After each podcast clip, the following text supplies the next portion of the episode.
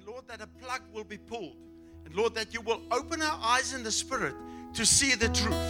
Thank you for setting us free this morning. In Jesus' name.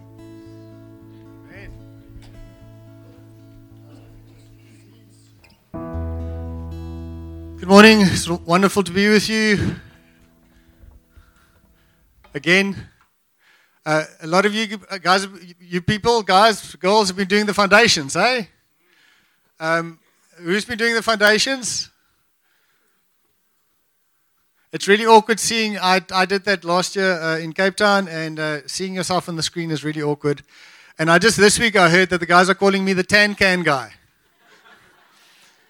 I just want to say I want to squash that vicious rumor. My tan does not come from a can. And just like you spend time in the sun, you get a tan. Just like you, when you spend time with the Holy Spirit, you will be changed.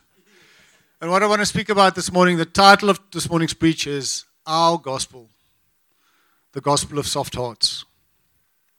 And Paul writes in uh, Thessalonians, he he writes to the Thessalonians. He'd just been in Philippi.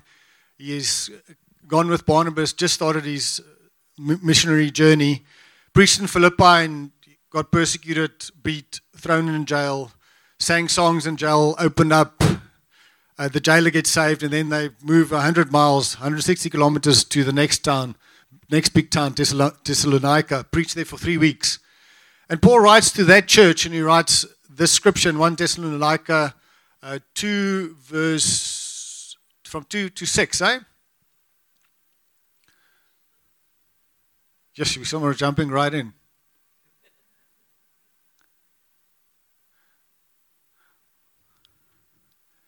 And we sent Timothy, our brother, and God's co worker in the gospel of Christ, to establish and exhort you in your faith, that no one be moved by these afflictions, for you yourself know we are destined for this. It's not 1 Thessalonians 3, eh? it's 1 Thessalonians 1. Sorry, guys. Maybe I can tell a little story just while they're finding the, the right scripture. So one day there were two prawns. This is a true story, yeah? Justin and Christian. And they were cruising around the coral reef. And, and being a prawn, you know, you're always kind of afraid of fish and sharks because everything kind of like wants to eat you. And so Justin, he speaking to Christian about this, said, you know what, it's not really fair that we, and so he just, I, I wish, I wish that I was a shark. And all of a sudden, magically, this cod appears. Cod swims over and he says, your wish is granted. And, and Christ, uh, Justin immediately turns into the shark. And of course, now Christian's afraid of. I just got to get these names right. Christian's afraid of Justin and, and, and swims off, goes into his little coral house. And now Justin cruises the ocean. And, you know, he thought it would be great to be a shark, but now everyone's afraid of him. And uh, he's swimming around, he's all alone, and no one wants to be his friend. And this goes on for a couple of months, you know, swimming like a shark. And one day he swims and he sees the mysterious cod. And so he swims over to him and he says, Listen, yeah, I thought it would be great to be a shark, but actually, I don't have any friends. I'm alone. Won't you please turn me back into a prawn? And so God says, Fine. And he grants him his wish, and he turns into a prawn again. And he's, he's, he's overfilled with joy he, he swims back to, to, to, Christian's house, and as he enters like the, the spaces that used to be, tears of joy fill, fill, fill his eyes. And he goes to the door and he knocks on the door and he says, Christian, Christian, I'm back. And Christian's like, No, no, no, no, Justin. You're a shark, and you're just trying to trick me, and you just want a free dinner. And so Justin goes, no, Christian, I'm changed. I found cod and I'm a born, born prawn again. Christian. Sorry, I messed up the punchline a bit there. You get it? I'm changed. I found God and I'm a born again Christian. Uh, sorry about that. I should. It was a joke.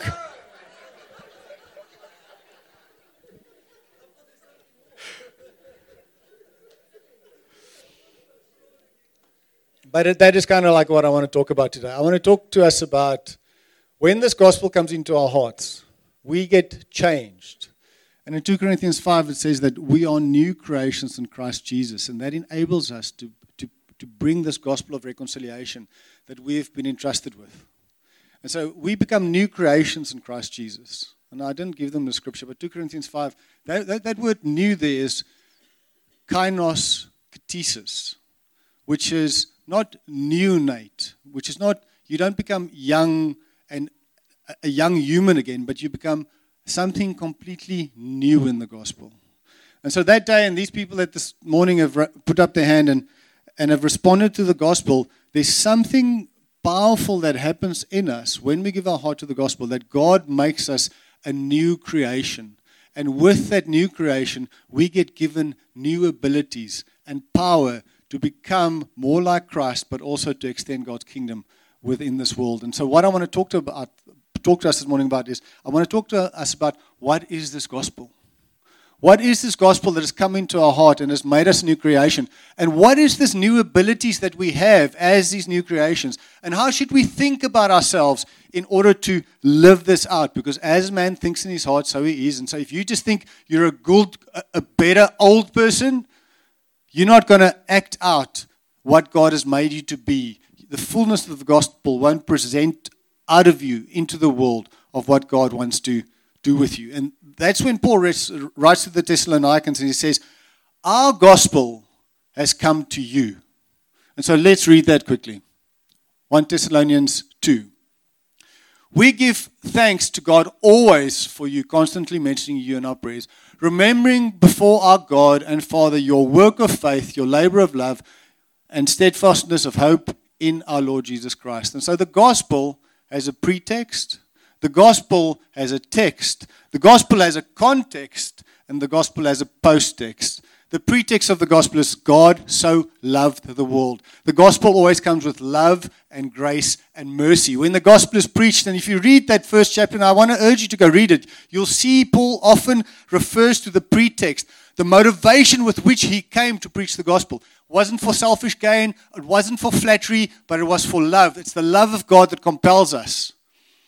Then there's also the context that the gospel gets preached into. It gets preached into this world, which is a hostile world. And we need to realize that when we preach the gospel, that we are going to face opposition. Because the, the gospel is to some the, the fragrance of life, and to some it is the stench of death. And so when we get rejected when we preach the gospel, do not be do not be alarmed, do not become despondent, actually rejoice. Because they rejected Jesus. And if they reject you, you, it means that you're carrying the message of the gospel. Not everyone that you preach to will, will be saved, but some will. That doesn't stop us from preaching. And then the post text is that. Is that, that when we receive the gospel fully into our hearts, and this is why this preach is significant to us, that is what it looks like remembering before our God and Father your work of faith. When, you, when the gospel, you receive the true gospel, it leads to works of faith. I was, my heart was so blessed this morning. It sounds so Christian, eh? My heart was so blessed this morning. When Philip and Marilyn were up here, you know that I, I beguiled them into the church we were still meeting over there in the foyer. This was all still open air and with thorns and thistles and stuff growing here, raining into the walls. That's why still we can't get paint to stick to it. And we, the one Sunday morning, we had to bring and share. And uh, we were busy eating, and Philip and Marilyn walked in the door, and they obviously, I don't know how they heard about the church. Someone told them, if you want to fall pregnant, come to this church. And so they came to the church, and they walked in, they saw it was a bring and share, and immediately went, they were like out, but I was on them. I saw them. God puts the lonely into family, but the rebellious live in a sun scorched land. Sometimes we can think the gospel is just vertical. It's just between me and God. It's just spiritual. It's just prayer. It's just fasting. It's just reading my Bible. It's just community. But isn't it 1 John that says that don't say that you love God if you can't love the person that's sitting next to you? And so they were about to slip out the door. And uh, I quickly called over one of the deacons and I said, to, or some, I can't remember who it was, I said, just, just chat to them. And I ran to the table and I put food and I put the food into their hands. And then they couldn't leave. So I will use anything for the gospel, even some slap eiers. And so they stayed and they got knitted into the family. And the gospel permeated, permeated their hearts and their lives. And look at them now. Now they're walking into something of the destiny that God has for them. They're doing the kitchens, and their reward is just it's growing. And so they were faithful with the little, and God gave them more. And they were faithful with the little, and God's given them more. And so when you're coming into this church, yes, we're a church that believe in the vertical, but we're also a church that believe in the horizontal. And that's sometimes why our announcements take so long. Some of you were sitting there today saying, Can't they just please get to the worship? But the, the announcements that we're doing is family matters. It's the stuff, it's the celebration that we have. We're celebrating God. We're laying our hands on. We believe that when we lay our hands on them, that there's a power from heaven. There's an authority that comes. There's an exousia that falls upon them, that puts them into a different sphere where they can operate so that the gospel can flow. In Jesus, we're all the same, but in Jesus, we're not all the same. We've been given different responsibilities, and where you've been given a different responsibility, you need a different authority to fulfill that responsibility. And so when we look at the end of the gospel, I think the works of faith, the labors of love. Now, work of faith is lekker. They, now it's a work of faith, bro. It's lekker. God's called me. We're going to work. The energeia, it's flowing through me. I'm excited. Six months' time, it turns to a labor of love. Because now it's hard. And we can't find people to help us. And the people aren't phoning and they're not like letting us know that they can't be there when they're working. And so now we're working hard. But it's the same gospel that empowers the working of faith, also empowers the labor of love. And so some of you sitting here today, You've been Christians for a long time and it's turned to labor. The word for labor there is kopos. It was even hard for Jesus. You know that. So Jesus, when Jesus preaches to the woman at the well, they've just they've just been in Jerusalem. They've just been at the feasts. Jesus has just overturned the tables. Uh, you can imagine the kickback he got from that, eh? I mean, you actually get offended when we just preach the truth some Sundays. There's Jesus in the temple. He's overturning the money changers' tables. He's made a whip. He's whipping the oaks. He's, it's chaos. The Pharisees and the Sadducees, they're looking for him. And so he doesn't take the normal route back, the route that goes via the Jordan. He takes the route through Samaria, the dangerous. How's it, Fred? How are you? Sorry, guys. Squirrel, yeah. Uh, Fred, uh, he was in the congregation with us in Melkbosstrand. It's wonderful to see you guys. You guys are on holiday. Awesome. Lucky to see you, man. Anyway, where, where, where were we? I want to say Jesus knows your name. You're coming into this church, we'll know your name. Because God died for people, not for groups. No, that's not true, eh? God died for groups also, but Jesus knows your name. He loves you so much that He's numbered the amount of hairs on your head. Numbered them, not counted them. This is going to hurt. There goes number three. It's easier for Jesus with some of us because we've got less hair. So, sorry, man. How am I doing? For, have you got my time? 13 minutes. There was a prawn joke, eh? So Jesus got, and he's being chased by the Jews. He's worked hard in the temple. He's tired. He's walked a day's walk to get to that, that well in Samaria. And he's so tired, he's just like, he says, says you guys go find food. I'll just sit here at the well. And that word tired, there's kopos. It's the same as that word labor. And what happens? The woman at the well comes, the rejected one, the one that couldn't be in the village, she couldn't come with a woman. You guys have all seen The Chosen. Have you all seen The Chosen? She comes to the well, and what does Jesus do? He tells her all about it, but he doesn't treat her on the way that she, on the things that she did. He treats her on the future that he sees for her. And he extends mercy to her. See, the gospel is a gospel of mercy. God doesn't treat us the way that we should be treated. He doesn't treat us according to the sins that we've all committed. He treats us with goodness and love and grace with a potential with a view of the potential that we have in his son Jesus Christ. That's how he comes to us. And he tells her all, and she accepts him into his heart, and she runs off. The disciples come back with food, and Jesus is now, they say, Here's your food, Jesus. And he's like, I'm all right, thanks. No problem. I don't need that. And they're like, Did someone else feed him? And then Jesus says this to them I have food that you know nothing about. My food is to do the will of the Father. And so sometimes when we're tired, seek the will of the Father so that you, can break through. Don't give up. Don't give in. Because God will take us through seasons of working in faith and seasons of laboring in love. If you're a community leader or an elder or a deacon, or I don't care where you serve in the church, all of us should be serving somewhere in the church. Sometimes we feel like we want to give up. Make sure that you're not giving up the inheritance that God has for you in the gospel just somewhere willy nilly. Because there's a guy in the Old Testament that did that, isn't there? Esau gave up his inheritance for a bowl of lentil soup. And the Bible says that God was not pleased with him. And he actually lost the inheritance. And Jacob got it. Well, Jacob took it. He shouldn't have taken it. God was going to give it to him. Jacob deceived, but. And then there's steadfastness of hope. Anyway, that's the, that's the result of the gospel. And I shouldn't have preached about that. Well, not that I shouldn't have. But what is this gospel that Paul speaks about? And so let's look at this the next verse.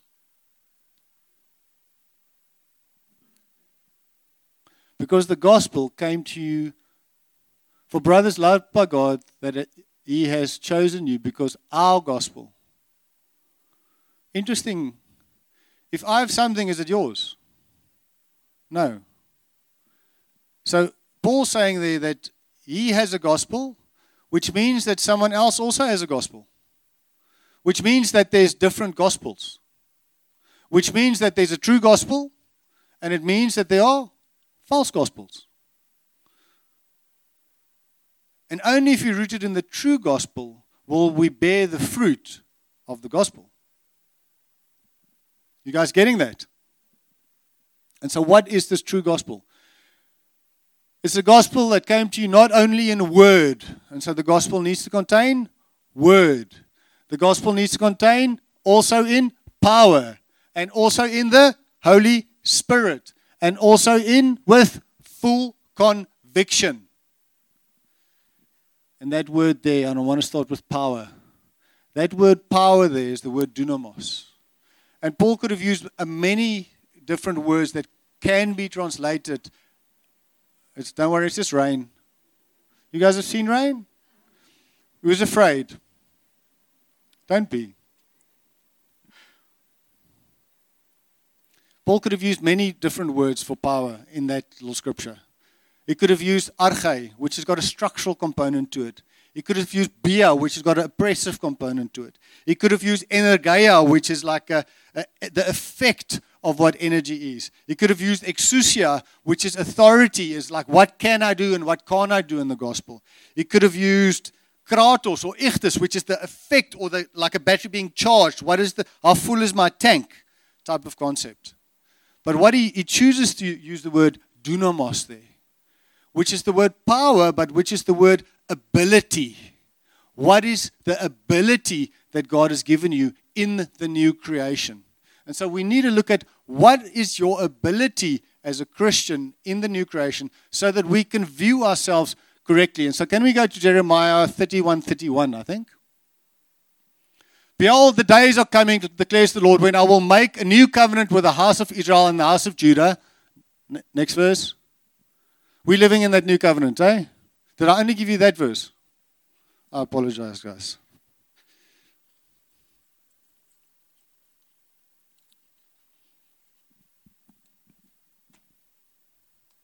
Just one second.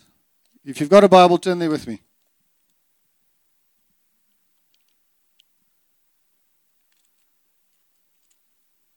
Jeremiah, here we go. Behold, the days are coming, declares the Lord, when I will make a new covenant with the house of Israel and the house of Judah. Not like the covenant that I made with their fathers in the day when I took them out by the hand to bring them out of the land of Egypt. My covenant that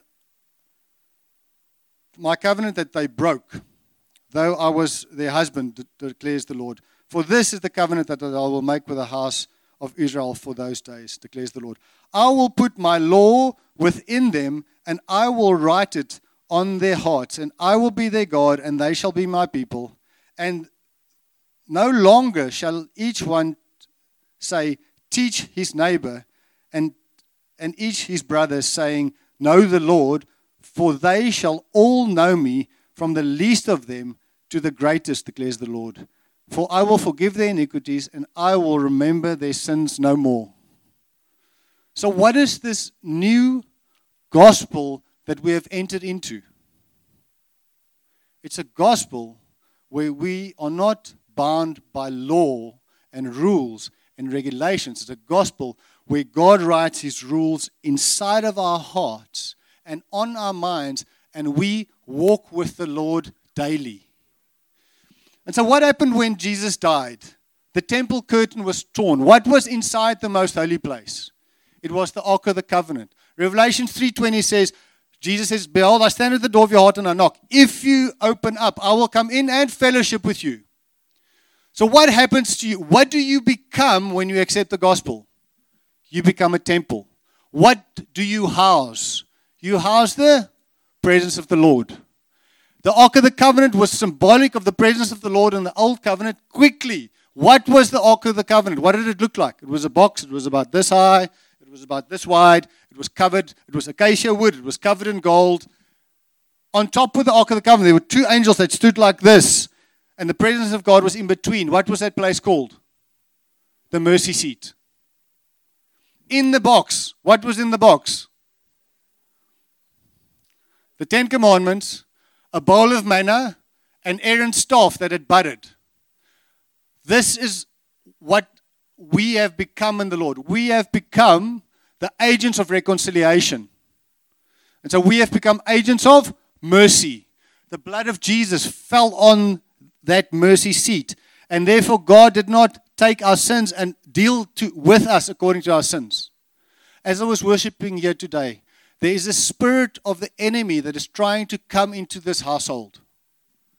And the way that the enemy is trying to come in is he's trying to bring division and he's trying to bring offense.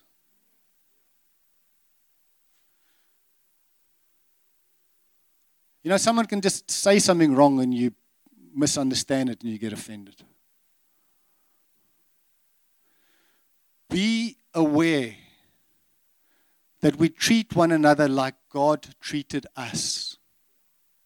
How, did Adam and, Adam and Eve ate in the garden. Then they covered themselves with fig leaves. They hid themselves. God used to walk with them in the cool of the day. You know the story? What's a sinful response to, to sin? It's covering yourself, hiding yourself, and blaming. Because Adam blamed Eve, and Eve blamed the snake, and the snake didn't have a leg to stand on. Thank you, Jesus. They laughed at my joke.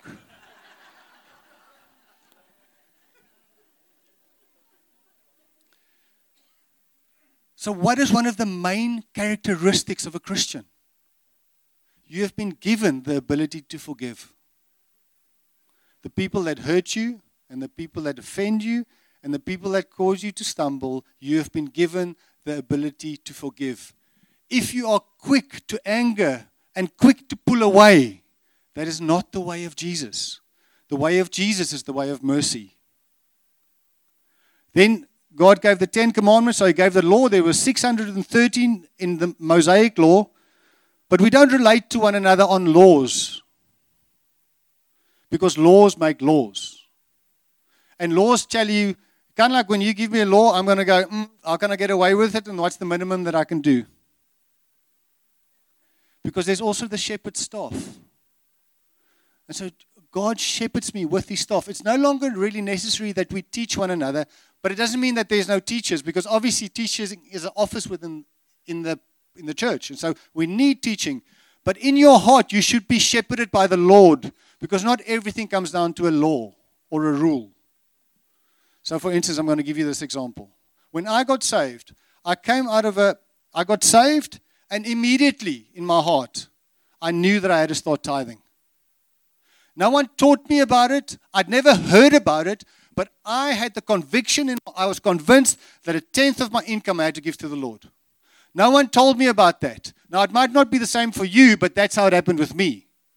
Immediately in my heart, I knew that I didn't want to date people. I knew that the next girl that I was going to enter into a relationship with, my intention was for her to be my wife. You see, dating and courtship are two completely different things.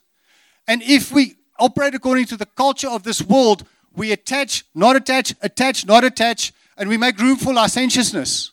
And licentiousness is opening a door that cannot be righteously fulfilled. The world says, try before you buy.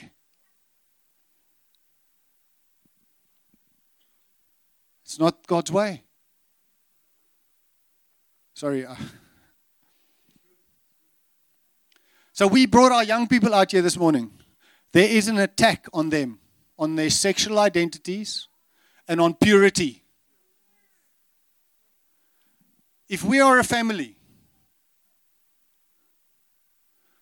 this is not in the scripture, but Nelson Mandela said it takes a village to raise a child. I want to say it takes a church to raise a child. God puts the lonely into family, but the rebellious live in a sun scorched land. The kids that stand up, I'm primarily responsible for my kid, but so are you, secondarily. And so we create the culture of what happens in the church. And so our intent, so my intention was that the next lady that I was going to see, but because before that there were some ladies and I used them, I objectified them. I wasn't portraying Jesus to them. But the shepherd of my soul, when I got saved, put the law of God in my heart, and I knew. And so the, a lady came along and it didn't work out. I didn't have to get married to her, but my intention was right. And then the next one came along, and well, two later, and she was it. And so there's no dating, and there's no dating in God's kingdom. Because God said it's not good for man to be alone. So find the one and then be honorable, be truthful, have the right intention, and work towards marriage. If you're too young to work towards marriage, and if you don't have a field in which you can buy and uh, a, a, field, a, a source of income in which you can actually have a family, then sort out your field before you look for a wife. You have a responsibility. You, boys don't get married, and boys shouldn't date. And a difference, and we have boys that are old, and we have men that are young. Your age doesn't determine whether you're a man or not. Whether you take up your responsibility determines whether you're a man or not. Whether you love like Christ determines whether you're a man or not. Sorry, it's kind of like, are you guys all right? I'm pointing my finger and I'm screaming. It's terrible.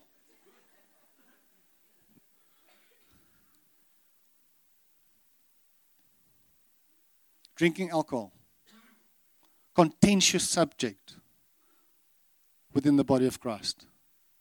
What does the rule say? Do not get drunk with wine, but be filled with the Spirit. So if you drink, it doesn't mean that you're going to get drunk. If you drink too much, you get drunk. But then there's another factor to consider. Is when I drink, maybe there's someone around that's got less faith than me. And if I, maybe for them they can't drink. Maybe they came out of a situation where they abused drink or they were an alcoholic. Or maybe even in a culture, if you go to Namibia, you cannot drink. If you go on an outreach with us, you can't drink.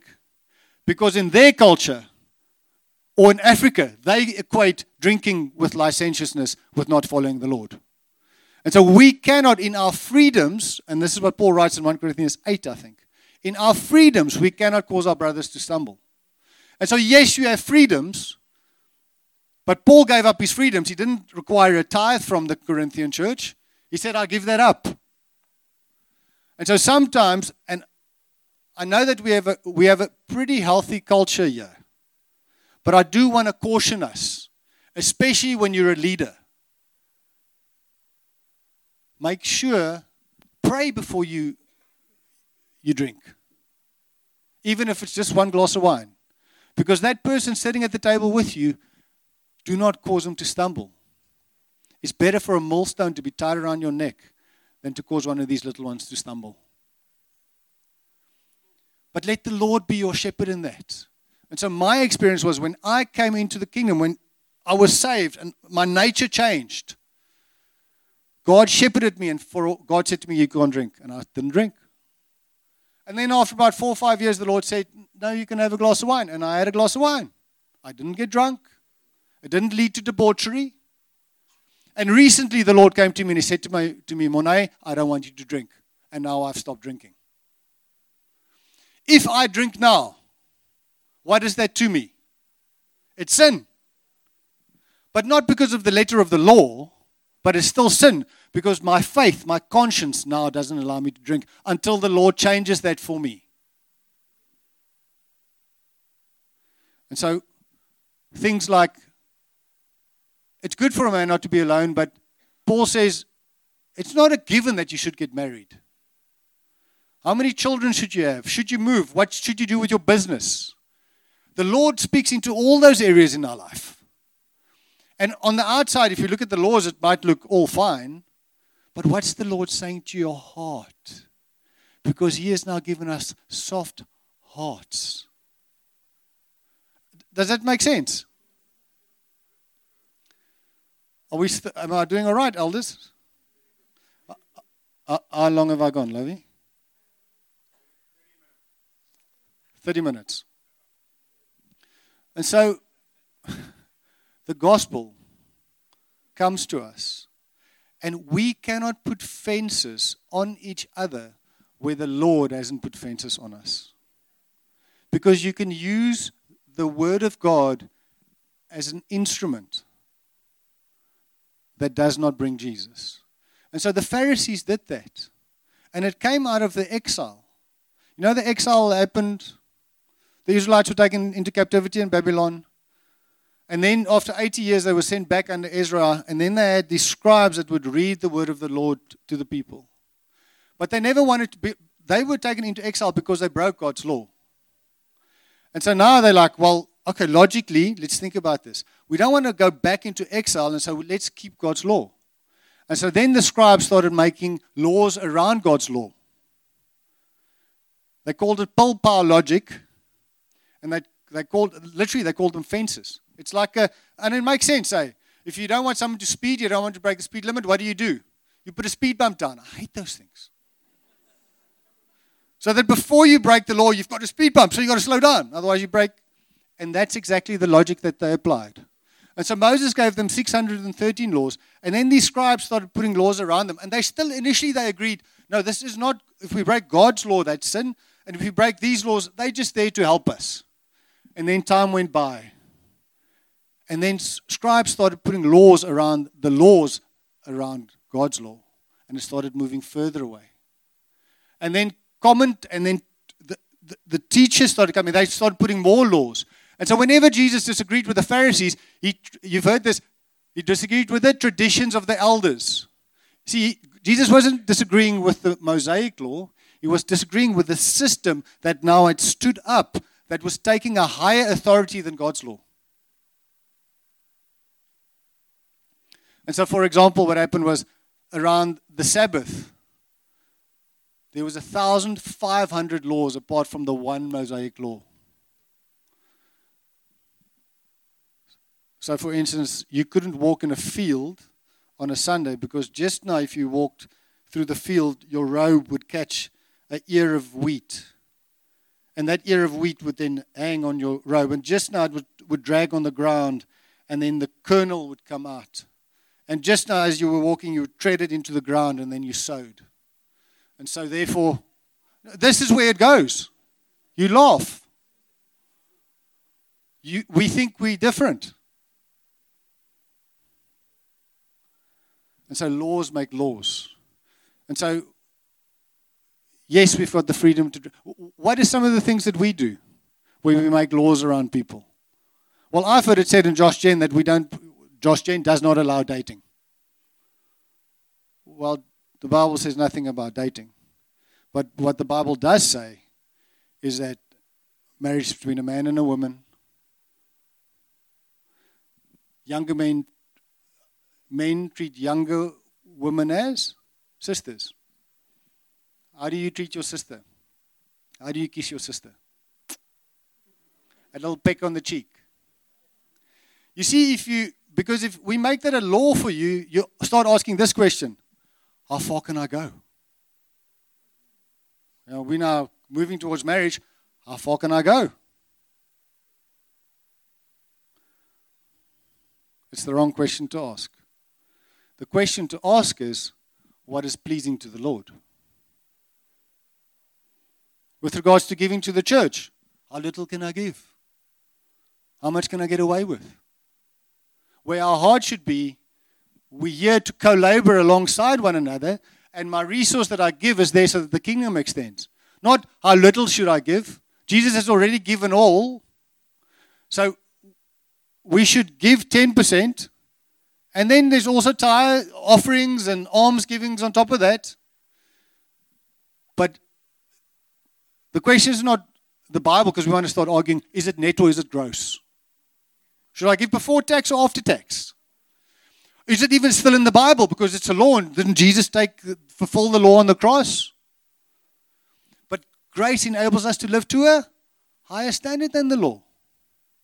And so if you want to give under the law, give under the law, but don't give under the law because the law just produces death.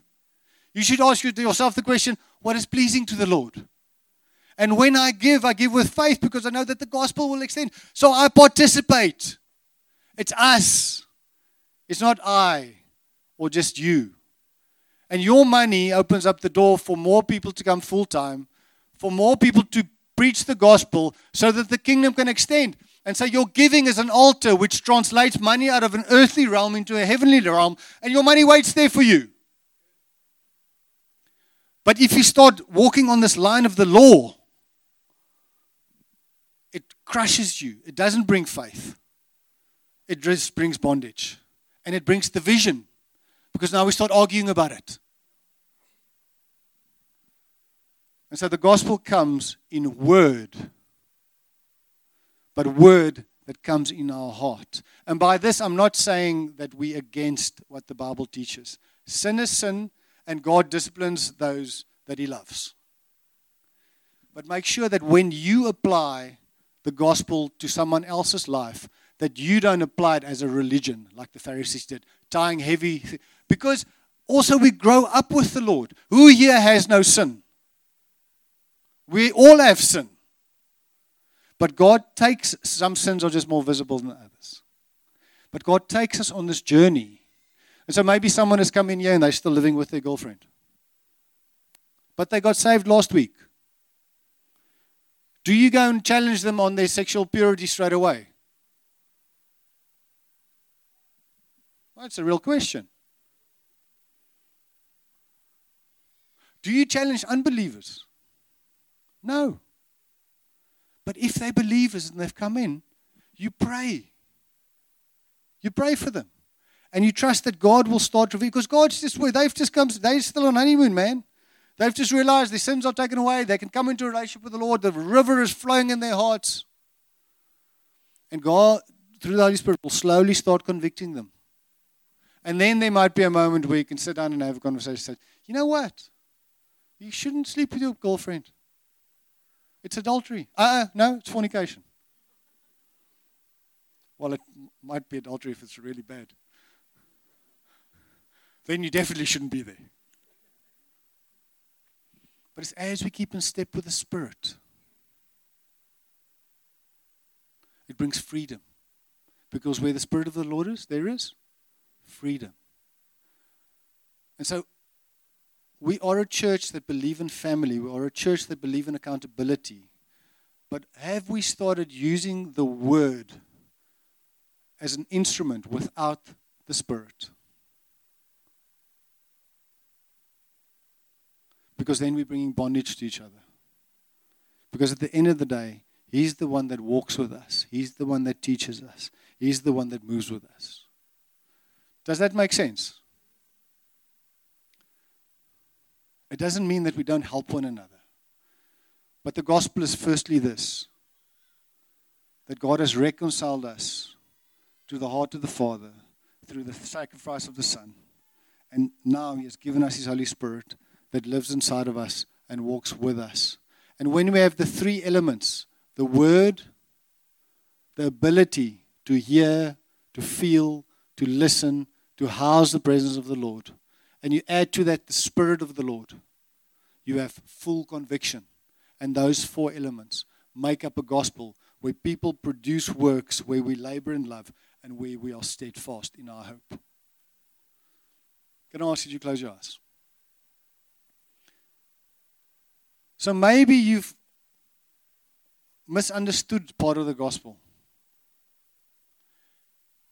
And you'll, you'll know that you have because maybe you're easily offended in the Lord. And I'm not wanting anyone to stand up today, but I do want you this morning. If you have become offended with a brother or a sister or with anyone in this household because you don't think they're holy enough, then you, you've stepped into authority that is not yours to step into. And I want you to say sorry to the Holy Spirit right now.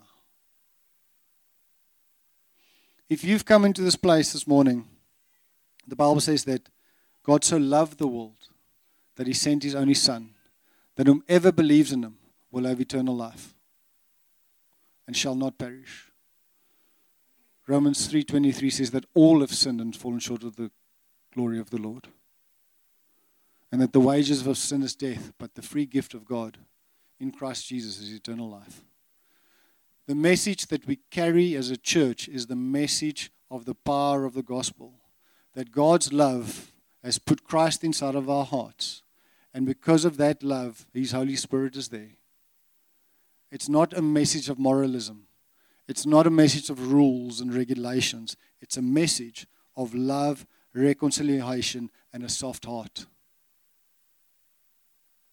And so maybe you've been preached the gospel of moralism, a gospel of rules, a gospel of you have to be a certain standard and a certain goodness. You might have been in church before, or you might have been saved before, and you've walked away because the rules have become so stifling for you that you've actually lost the presence of the Lord. And if that's you this morning, I would love to pray with you. Is there anyone here this morning that you've actually been put off the gospel by God's church? And you want to come back and you want us to pray with you. If that's you, can I ask you just raise your hand? Just you want to come back. You want to feel God's love again. You want to feel God's touch again. You want to hear His Spirit speaking to you again.